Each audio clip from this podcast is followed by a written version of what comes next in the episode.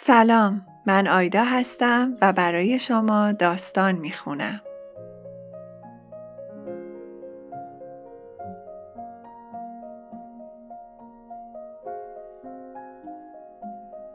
یک روز قشنگ بارانی. نویسنده اریک امانوئل اشمیت. مترجم شهلا هائری منتشر شده در نشر قطره. قسمت آخر.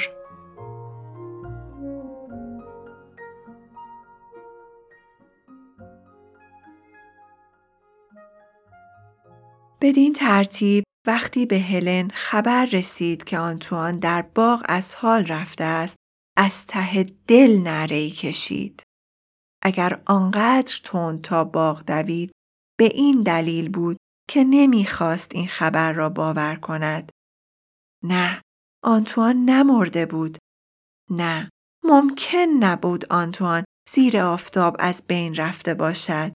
نه آنتوان با اینکه قلبش ضعیف بود به این راحتی ها نمی توانست بمیرد. رگش گرفته بود. مسخره است. هیچی قادر نبود هیکلی مثل او را از پا درآورد. پنجاه و پنج سالگی که سن مردن نیست. جماعت ابله گله دروغگوها. با این حال هنگامی که خود را روی زمین انداخت متوجه شد که آنتوان دیگر وجود ندارد و از او تنها جسدی در کنار فوار باقی مانده است. انگار یک آدم دیگر بود یک مجسمه با گوشت و خون بدل آنتوان. هلن نیروی مورد نیازش را دیگر از او نمی گرفت. آنتوان به سان نیروگاه انرژی بود و هلن از آن تغذیه می شد. اما آنچه از او مانده بود یک بدل پرید رنگ و سرد بود و بس. هلن بسیار گریست.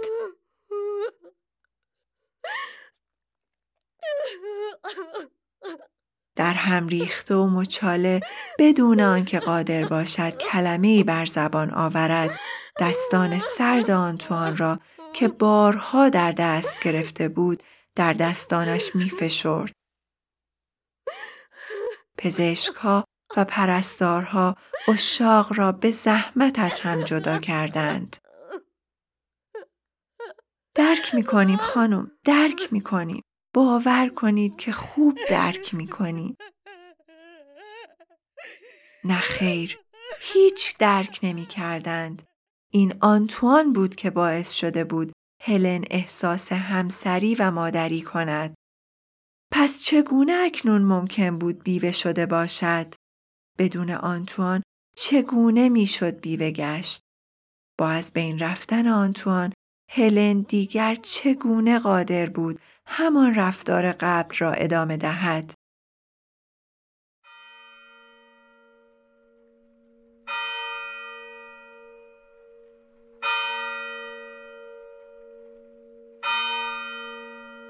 هلن در مراسم خاک سپاری هیچ یک از تعارفات معمول را به جا نیاورد و شدت غم و اندوهش به حدی بود که جمعیت را شگفت زده کرد.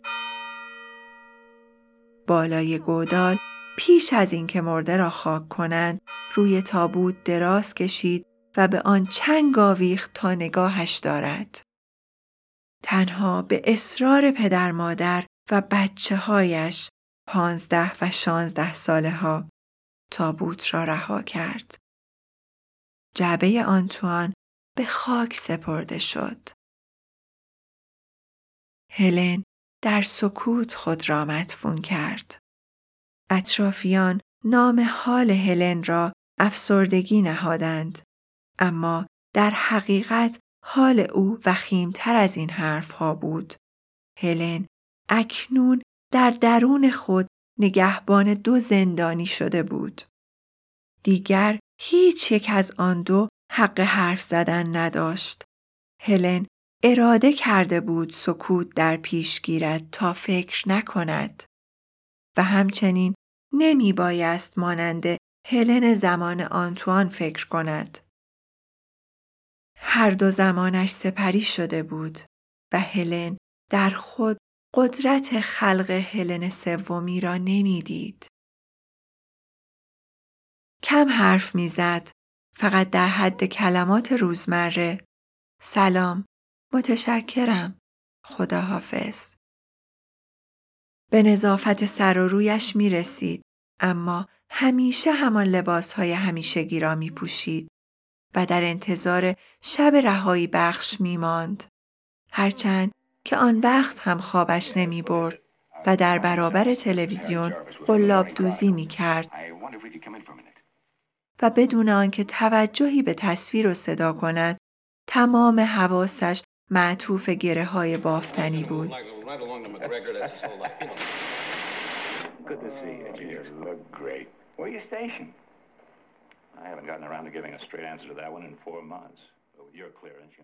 از آنجا که آنتوان از لحاظ مادی او را نیاز کرده بود ماهی یک بار تظاهر می کرد که به حرفهای حسابدار خانواده گوش می دهد. هنگامی که سرانجام فرزندانش نیز از او قطع امید کردند و پی بردند که امیدی به کمک یا معالجه مادرشان نیست راه پدر را در پیش گرفتند و زندگی و وقت خود را صرف تحصیلات درخشان کردند. چند سالی بدین منوال گذشت. در ظاهر هلن پیر نمی‌شد. همان گونه که اشیاء چینی پشت شیشه را گردگیری می کنن، هلن نیز از هیکلش مراقبت می کرد. هنگامی که اتفاقی نگاهش در آینه به خود می افتاد، به نظرش می رسید که با یک شیء موزه روبروست. مادر شایسته غمگینی که علا رغم سن و سالش خوب مانده است و گهگاهی برای مهمانی های خانوادگی مراسم غسل تعمید یا عروسی او را بیرون می‌برند. مراسمی پر سر صدا پر از حرف و سخن حتی استنتاق گونه که برایش ناگوار بود.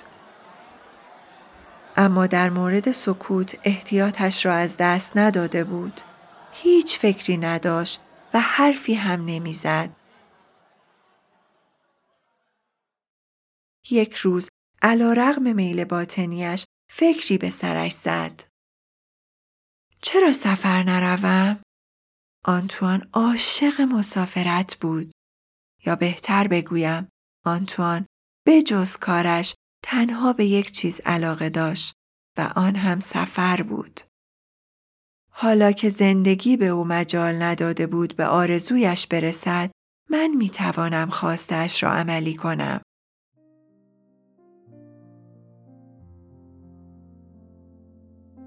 در مورد انگیزه چنین تصمیمی کوچکترین اندیشه ای نداشت. حتی یک لحظه تصور نمی کرد که قصدش از سفر بازگشت به زندگی یا امید به رابطه عاشقانه باشد.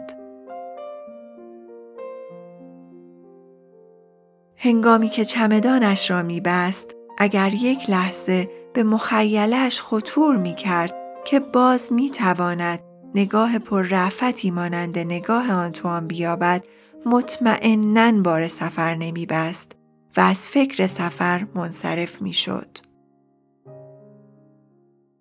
پس از خداحافظی کوتاهی از ماکسیم و برنیس سیر و سفرش را آغاز کرد. برای او مفهوم سفر در رفتن از هتل مجللی به هتل مجلل دیگری در روی کره زمین خلاصه می شد. بدین ترتیب در بزرگترین و مجللترین هتل‌های هند، روسیه، آمریکا و خاور میانه اقامت گزید. هر بار در برابر تلویزیونی که به زبان جدیدی برنامه پخش می کرد، کاموای بافتنی در دست به خواب می رفت. هر بار خود را مجبور می کرد برای تورهای گردشگری اسم نویسی کند زیرا در غیر این صورت لابد آنتوان سرزنشش می کرد. اما آنچه کشف می کرد او را به وجد نمی آورد. و فروغ بیشتری به دیدگانش نمی بخشید. فقط تصاویر کارت پستال های هتل را به صورت سبودی در نظرش زنده می کرد. همین و بس. هلن ناتوانی زیستش را در هفت چمدان چرمی آبی رنگ با خود می کشید. فقط جا به جایی از نقطه‌ای به نقطه دیگر، اقامت کوتاه در فرودگاه ها و مشکلات سفر موقتا کمی سر ذوقش می آورد. در این مواقع حس می کرد که ماجرایی در حال وقوع است. اما به محض اینکه به مقصد می رسید دوباره به دنیای تاکسی ها، باربری ها، دربان ها، معموران آسانسور و نظافتچی ها باز می گشت و همه چیز نظم پیشین را باز می یافت. هرچند که در زندگی درونیش تغییری حاصل نشده بود اما زندگی بیرونیش ابعاد بیشتری یافته بود. جابجایی، ورود به محلهای جدید، عزیمت، ضرورت سخن گفتن، کشف پولهای گوناگون، انتخاب غذا در رستوران. دور برش در جنب و جوش بود، اما در درونش همه چیز همچنان ساکن بود. این تلاطم ها باعث شده بود که هر دو زندانی در سلول هایشان کشته شوند. دیگر کسی در درونش نمی اندیشید. نه آن زن عبوس و نه همسر آنتوان. و این مرگ تقریبا مطلق برایش آرامش بخش و گوارا بود.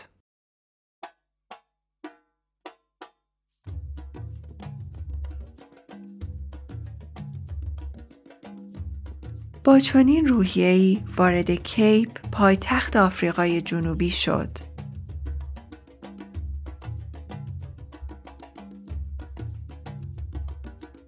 چرا ناخواسته این چنین تحت تاثیر این محل قرار گرفت؟ به دلیل اسمش؟ این شهر مجده رسیدن به انتهای کره زمین را می‌داد؟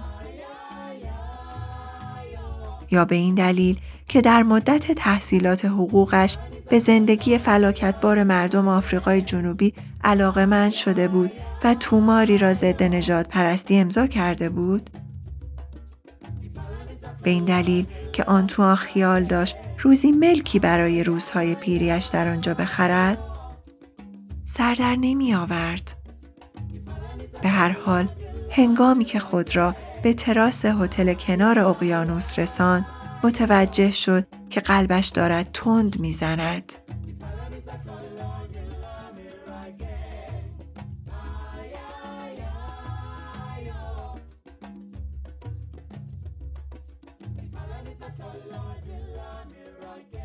یه نوشیدنی لطفا. این هم مایه تعجب بود. او هرگز نوشیدنی سفارش نمی‌داد.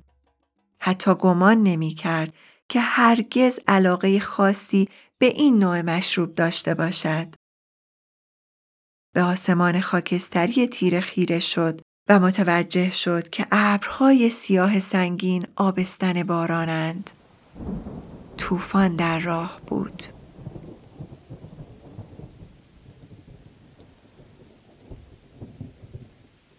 نزدیک او مردی مانند هلن منظره آسمان را نگاه می کرد.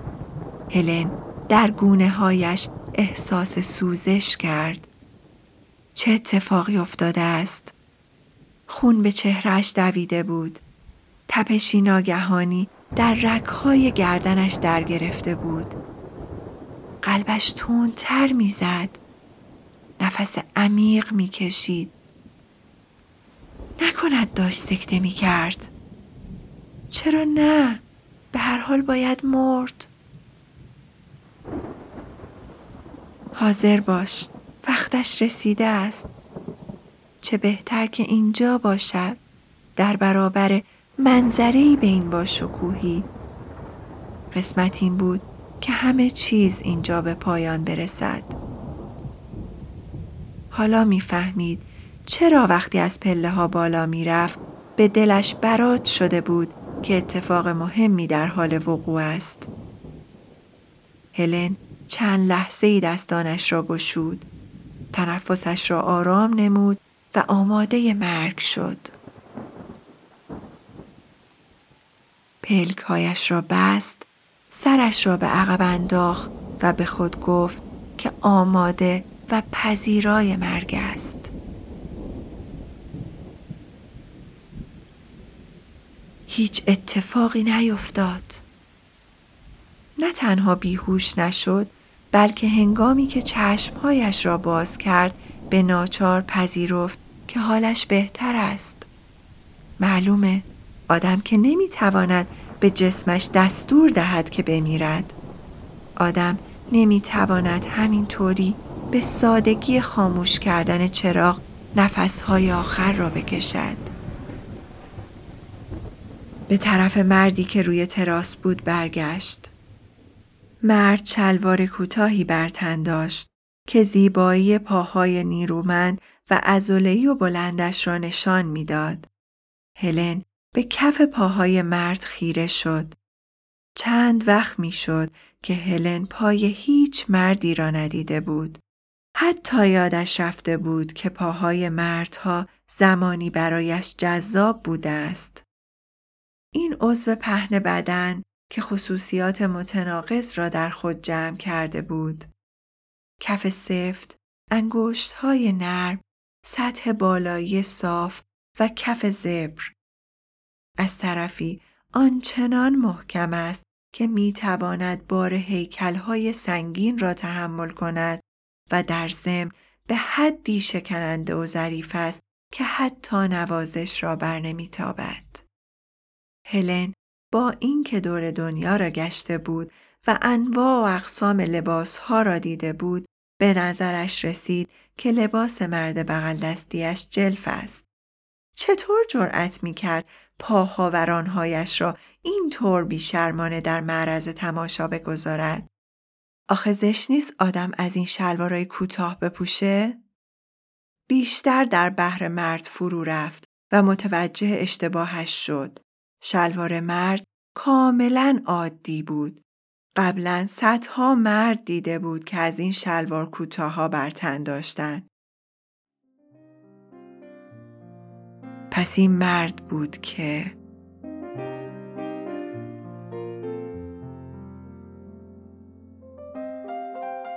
مرد حس کرد که زیر نظرش دارند و به طرف هلن برگشت. چهره گندمگون و آفتاب خورده با چین و چروک های عمیق داشت. در مردمک چشمش چیز نگران کننده ای موج می‌زد. هلن شرمنده به نوبه خود لبخندی زد. سپس محو تماشای منظره اقیانوس شد. حالا این مرد چه فکر می کرد؟ لابد فکر می کرد هلن قصد بلند کردنش را دارد. چه آبروریزی! حالت چهره مرد به دل هلن نشسته بود. چهرش شریف، صادق و بیریا می نمود. هرچند که خطوط صورتش خبر از اندوهی نهفته می‌داد.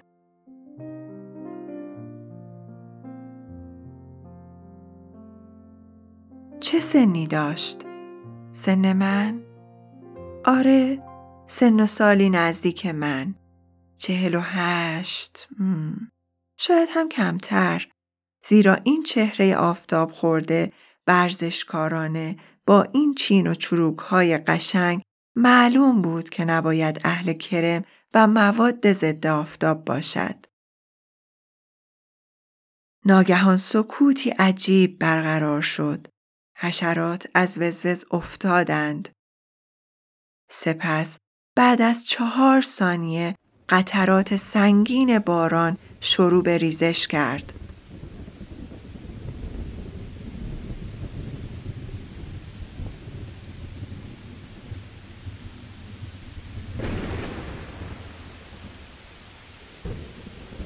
صدای رعد و برق خبر از آغاز طوفان داد. نور تفاوت رنگ ها را بارستر کرد. زیر و بمهایشان را آشکار ساخت و نمناکشان کرد.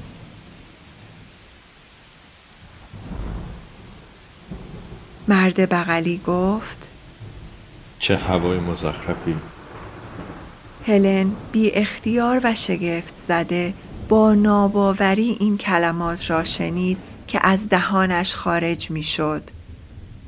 نه اشتباه می کنید.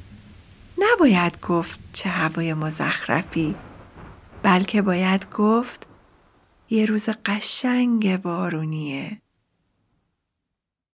مرد به طرف هلن برگشت و با دقت نگاهش کرد. هلن به نظر صادق می رسید. در این لحظه برای مرد دو اصل مسلم شد.